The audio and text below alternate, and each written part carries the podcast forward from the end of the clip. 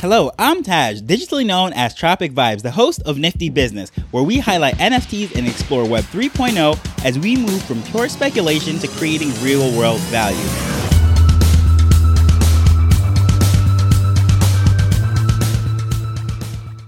Exactly a month ago from today, I released my first episode that was an interview style, and that was with the founder of Bulls and Apes Project, Anthony.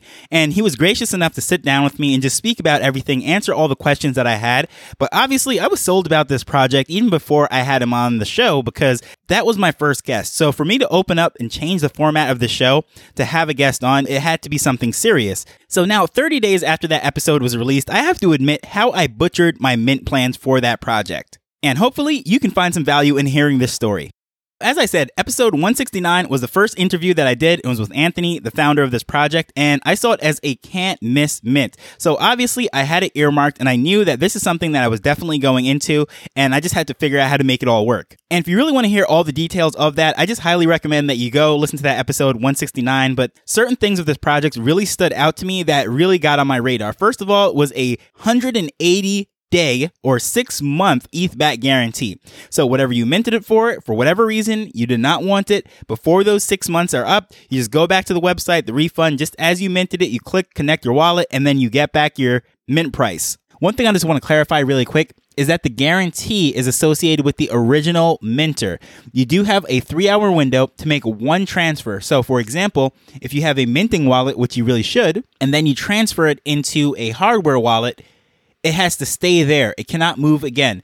And that is where that guarantee is associated with. So if you buy it on the secondary market, or if you end up moving it from a wallet after those three hours, that three hour window after minting, the guarantee is voided. So in order to get this guarantee, you mint, you can move it to one wallet within three hours, and then you have six months to get it back. Oh, and also you don't make any claims in getting any of the rewards or anything associated with it. So you just let it sit there. So that alone just really stood out to me and was just ringing in my head. And if you listen to that episode, I literally dreamt about this money back guarantee. Anyways, going to this project now, the founders, they have the proven track record, venture back capitalist uh, background. They had uh, e-commerce, all sorts of different things. They have huge ties, different communities, different companies, and they have experience building things and selling it. So I knew that these guys knew how to grow a company. And as I said, sitting down with Anthony and just speaking with him, there is a term that we say in sports, or you, you might even hear it in Hollywood, but when someone just has it, and you can't really quantify what it is, but when you're drafting a quarterback or whatever, there's this skill or this charisma or something, the guy that walks into the locker room and just lights up the whole team.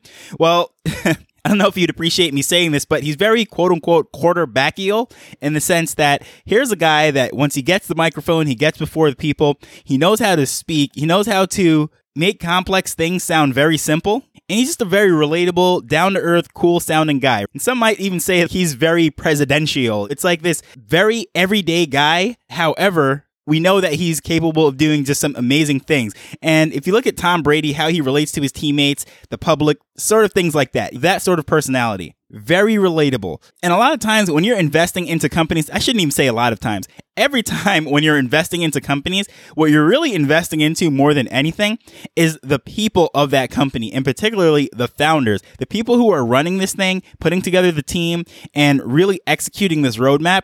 That's what you're really buying into more than anything. And these guys definitely have that box checked. There's a saying that 90% of the value of the biggest companies in the world drive off the parking lot every single afternoon because that is the employees, the people that are doing all the great things.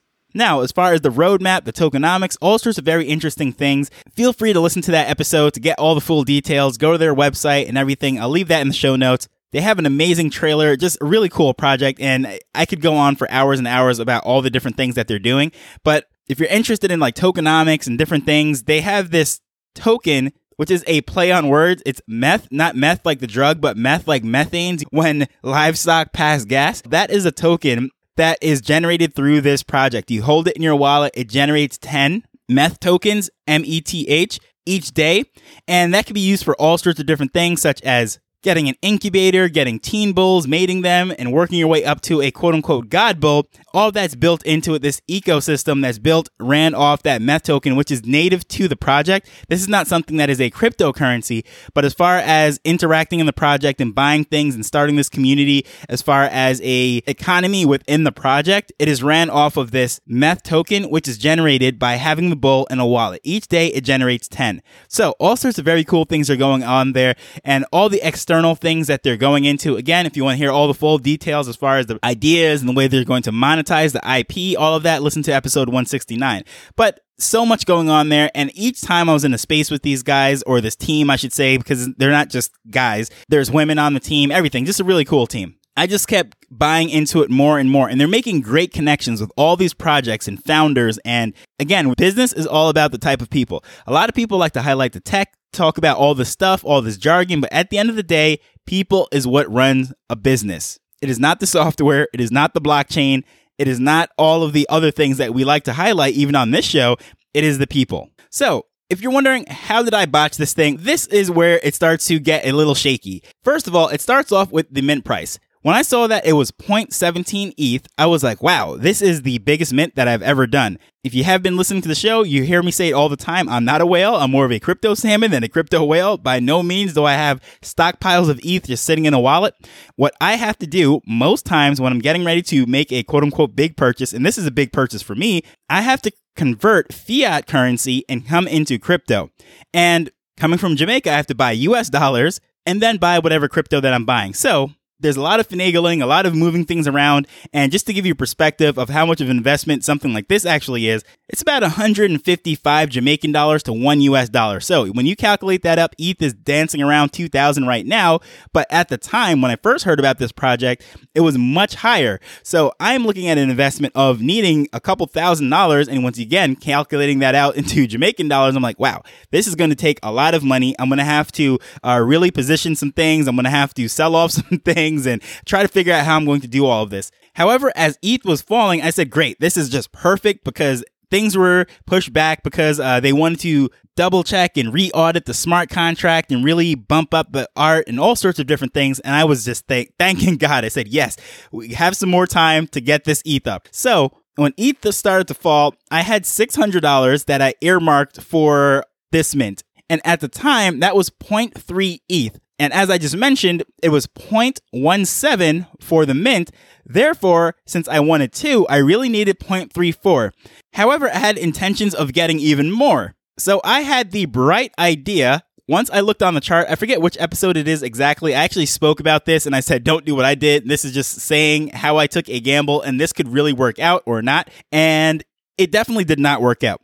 What I did is I saw that Sol fell considerably more than Ethereum or ETH, I should say, during that big dip. And each time I'm looking at the percentage, I said, well, I really believe that Sol should be worth about $100. And right now it is down at 40 some odd dollars. And instead of just buying the ETH straight up, what I decided to do was buy the Sol. Now, for about a week and a half, this looked like a great move because Sol was recovering at a pace that would have given me a little bit more ETH once I converted it back into ETH. So I thought I was the smartest guy in the world. However, as this mint approached, the market took a further dive and Sol also went down. However, ETH recovered more than the Sol. So my big master plan of having that Sol offset the uh, dip, if you will, and then once it rebounded, I would buy more ETH. That didn't work out. So once I converted it out, I was a little bit worse off than I was initially. However, no problem. Still be able to get something. I'll just watch it, have a few days before the mint, no problem. Then a couple things happened. Number one, I saw an art piece for an artist that I really want to support, have a great connection with him and everything. And I said, I really want to get this. It was very affordable. However, that also ate into the ETH just a little bit. So I converted, got some ETH, Still trying to figure out what am I going to sell off? Am I going to get more funds, buy some more ETH, fund this with some more fiat? How am I going to do this? So I'm trying to balance the bills, balance the budget, and see what I'm going to hold, what I'm going to sell off. And everyone knows during a down market like this, no, you don't sell anything, you hold things. However, I realized I had two NFTs that were actually up considerably in this down market. So I said, okay, great. I could sell those. However, that was a very late push. If I had realized this beforehand, I would have had a lot more time to get this. But as I said, during this down market, and I, I don't even look at selling. I wasn't checking floor prices. I was not checking my bag or anything. I just knew I bought stuff that I thought was valuable. I'm still happy with them. And wherever the floor is right now, like I don't care. So I'm not even going to look at it. So that was one missed opportunity right there to possibly get about 0.3 ETH. Not too shabby since I sold them, or I should say, since I purchased them for about 0.09 ETH. So that would have been a nice little come up, turn into some cash or I should say some ETH to be able to put into this project. But as I said, I realized that a little bit late. So here comes the big mint day. So I decide, all right, you know what? I'm not even going to worry about that. I have enough ETH right now to mint one, and I'm just going to transfer that into the wallet, line up everything, get it off the exchange, convert out the SOL, and if something else sells and I get more liquidity, whatever, but I'm not going to just slash prices, dump things on the floor, and just throw away things because that is an emotional play. At the very least, I know I can buy one and in addition to that, I also know that there's another community that I hang out with. I'll probably have on the show. I should ask the founder if he wants to come on. But Backpack Buddies, they're doing some great things, building schools and what have you. I knew I want to be a part of that. I knew that's not going to sell out because it's mostly a charity play, helping to build schools and all those things. So I was like, all right, no, I know for a fact that's going to be there another day. However, I would like to be a day one buddy, supporting them and being in that. So again, I'm earmarking a little bit. So although I'm already down from my my goal. I'm earmarking different things to help to support an artist and to support this project. So at the end of the day, I was able to mint one. But before I even get to that, they kicked off this mint day with a mega space, which is just basically their way of doing things. They have uh, these huge spaces where they invite all sorts of uh, community members and founders and people from different projects and just really glue together this whole NFT community, what have you. And they just have these cool spaces, really good. There are a lot of marathon sessions a lot of the times, and thousands of people pass through some of these things, and just great times. So as the whitelisting tier opens up, we're seeing all the excitement. People are flooding in, or all the big guys are talking about how much they minted and so forth, and all the excitement is just growing and growing. And the way this was actually set up, there was a three-tiered system. There was the whitelist one. Those were the early people that were in the Discord and got their whitelisting early, which is actually pretty funny because I was in this Discord from I want to say March, if I'm not mistaken. So I was in there really early. However, I was just being a fly on the wall, not really participating participating as much. I just like to lurk around, see what's going on, get the vibes of the community and such. And during that time when all the whitelist ones were going out, I missed the whitelist one. So I was on the whitelist tier two. That's when I really started to get involved a little bit more, interact with the community, do some postings, and I was in a couple more of the mega spaces and what have you. That's how I got on the whitelist too. So about half of this, the 10,000 minted out during the whitelist one. So now I'm honestly on the fence. I'm trying to panic I'm on the fence, borderline panicking, thinking, okay, there's probably going to be a huge gas war. What's going to go on once the whitelist 2 opens up? Am I still going to be able to possibly get something sold, get some more funds? How is this going to really work? And at this point, I'm literally looking through my bank account, seeing what bills are due when. And trust me, I don't advise this at all, but I'm just telling you what was going through my mind, how I'm trying to do this. And I truly believe that this is a great project to be in.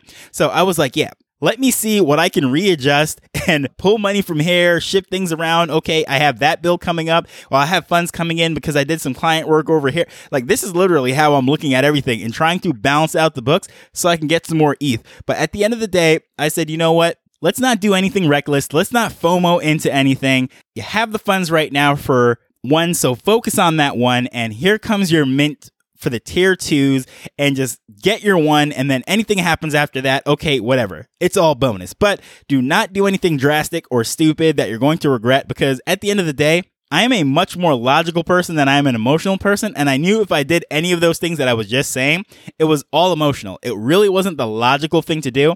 And it would actually be better for me to take care of all of those things, do it more responsibly, and even if it means paying it a little bit more of a premium at a later date to get into the second or third or however many bulls I want, whatever it is, I said just do not regret the fact that you made some commitments to a couple other projects and what have you. You honored those, whatever it is. Just don't beat yourself up over that. The money is out. So just stick to the plan, stay the course, and do what you have to do. So that's what I did. As my mint approach, I said, I think this is going to be a total frenzy, so I don't really care as far as the quote unquote gas war for tier two, which a lot of people were suspecting. As soon as that mint opened up for me, I minted my one. And much to my surprise, the gas on the contract is really well done. The contract is very well optimized. So it was probably like a half or a third of what the estimate was in MetaMask as far as what the gas is going to be. And can't remember exactly what the estimate was, but I ended up paying 60 Gwei or the total transaction, I should say, was 0.12 ETH, or at that time of that transaction was about $22. So very cheap in the middle of a quote unquote gas war. So, considering all those things that I mentioned with the tokenomics and all that stuff, this is a very complex NFT. This is not just a JPEG and it's minted on the blockchain. There's a lot of things that actually goes into this token. So, to actually see it minted for that, it's just really shows that it was a well written contract and during a quote unquote minting gas war, that was what I was able to mint it for. So kudos to the team for that. They did a great job. And I know this is something that I was going to hold and whatever, so I'm not even really looking at trying to resell this particular one. I really wanted at least two so I could mate and do all those other things. But as I said, I could pick that up at a later time. I might have to pay a little premium, who knows? But much to my surprise, there's still about 2,000 bulls unminted. So who knows? Maybe after I clear off all these bills and what have you, something sells and I do have a little bit more wiggle room in my budget. I'll be able to mint another one before it sells out. I don't know. But I can say, even with that one, that gets me into what we're calling the quote unquote inner circle. And that is with heavy hitters that I really respect. These are some industry leaders in different areas, as I said, e commerce, podcasting, public speakers, CEOs, venture capitalists, software engineers, just some amazing people that have come through. And even during that mega space, they're going up there and they're speaking and dropping some knowledge and what have you. So I'm totally excited about being in it. And even some of the people that spoke said this feels a lot like the days of when they were minting their Proof Collective. And if you're not familiar with Proof Collective, that is with Kevin Rose and that team and all the things that they did in their Web 2 lives. And this team has their business and everything in their pre Web3 life. And they're bringing that stuff in and the feel of the community, the positive vibes, despite this being a down market. Everyone is fighting everything. There is uh, doom and gloom everywhere. There is a positive buzz about this project. Everyone is excited. We're doing some great things. And a lot of people said this reminds them of the Proof Collective launch. And also, if you're not familiar, Proof Collective is also the project of the same founders that ended up doing the Moonbirds. And one of the guys that actually spoke said how many he minted or owns now and all that stuff. He says he is one of the top Moonbird holders in the world. And I truly believe him because this is actually uh, someone that I really look up to in the podcasting space and what have you have been following him literally for years at this point, helped me to get through my sanity as far as always having his show in my ear when I'm at work. So, with that said, all this stuff is going on. Just a really cool community, just people from all over the world that have high achievers and lots of knowledge for me to personally gain. So I'm not at all bummed about only getting my one because that one is going to give me access to that inner circle. So I'm excited about that. And I hope to pick up more so that way I can do all those things that I was speaking about. The only regret that I have for this is that I didn't promote this heavily to my friends and family because just as this show says, this is not financial advice. I'm not telling you what to do with your money and so forth. That's how I am in my personal life. For the most part, I do not tell my family or anyone where to put their money, what to do, who to marry, how to live their life, or do anything. It's hey, you're gonna do whatever you're gonna do. I'm here to just love you, support you either way. But I'm just letting you know this is what I am doing in my life. and if you want to jump on this, cool. If not, oh well. But you can't say I never told you. And that's my approach to a lot of things. I just share what is going on, share you what I'm doing, and hope that people come on the train with me. And unfortunately, none of my close friends or family ended up jumping into this thing despite the six month guarantee and all that stuff. They just see this NFT space as a little hokey. But but I will give credit to my mother because earlier in the year, once she saw all the stuff that I was doing within this NFT space and what have you, she bought in. Of course, she doesn't have her own wallet or anything, but she lets me manage it. And I ended up picking up some things and some of the communities that I'm in are technically her NFTs, but hey, so shout out to mom. We're going to the moon together. But I am a little bit bummed out that so many of my other friends and people and in the inner circle, if you will, are not seeing the value in this stuff. But I do know that one day they're all going to be here. Just so many people were skeptical about when I discovered Web 2.0 as I'm doing social media stuff and trying to do all that digital marketing and all that stuff. Now the whole world is there. And that world is something I left behind. And okay, yeah, now everyone's trying to come into it and I'm trying to go to the next level, right? So hopefully they're there before Web 4 arrives, whatever that is. But I would love to know what are your thoughts on this project, all this stuff? If you minted any bulls, feel free to let me know at Tropic Vibes on Twitter. Let me know you're on the inner circle as well. If not, still open to hear your comments and what have you, any questions you may have. But as usual, I just want to thank you for listening to this every day as we're learning and building Web3 together. So until next time, later. The Nifty Business Arrow is not investment advice. It provides insights and information within the space. As with anything, please do your own research before making a decision whether you're making an investment or a purchase.